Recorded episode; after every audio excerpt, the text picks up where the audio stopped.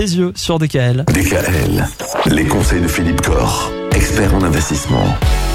On parle encore et toujours de l'assurance vie avec vous, Philippe Corr. Alors, cette assurance vie, à quel moment de la vie, justement, est-il bon d'y souscrire?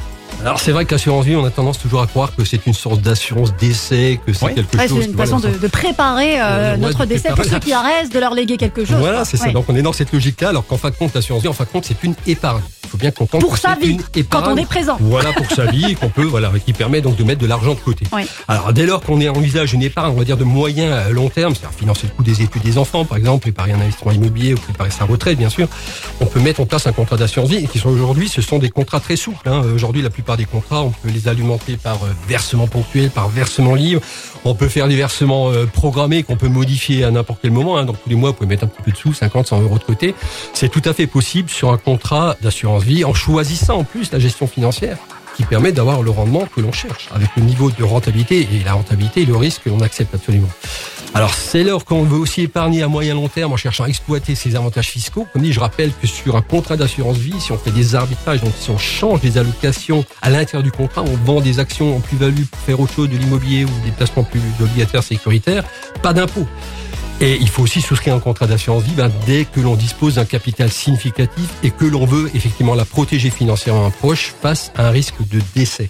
Alors là, effectivement, on est dans cette logique d'assurance vie avec le risque de décès. Que je rappelle quand même que l'assurance vie permet de transmettre un capital de 152 500 euros sans aucun droit de succession à un ou plusieurs bénéficiaires de son choix, et cela même hors cadre familial.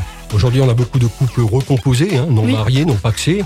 Ben, si monsieur veut protéger madame, madame veut protéger monsieur, eh bien, à travers un contrat d'assurance vie au profit du conjoint, non marié, non paxé, eh bien, cette garantie sera totalement euh, obtenue. D'accord. Mais alors, euh, si maintenant on devait donner un âge pour contracter ce genre d'assurance vie, ce serait quel âge pour vous Alors pour moi, ce n'est pas l'âge, c'est plutôt la durée. C'est-à-dire qu'à partir du moment où on est dans une logique de moyen terme, donc on- ça peut être à 18 ans, rentrer dans la vie active.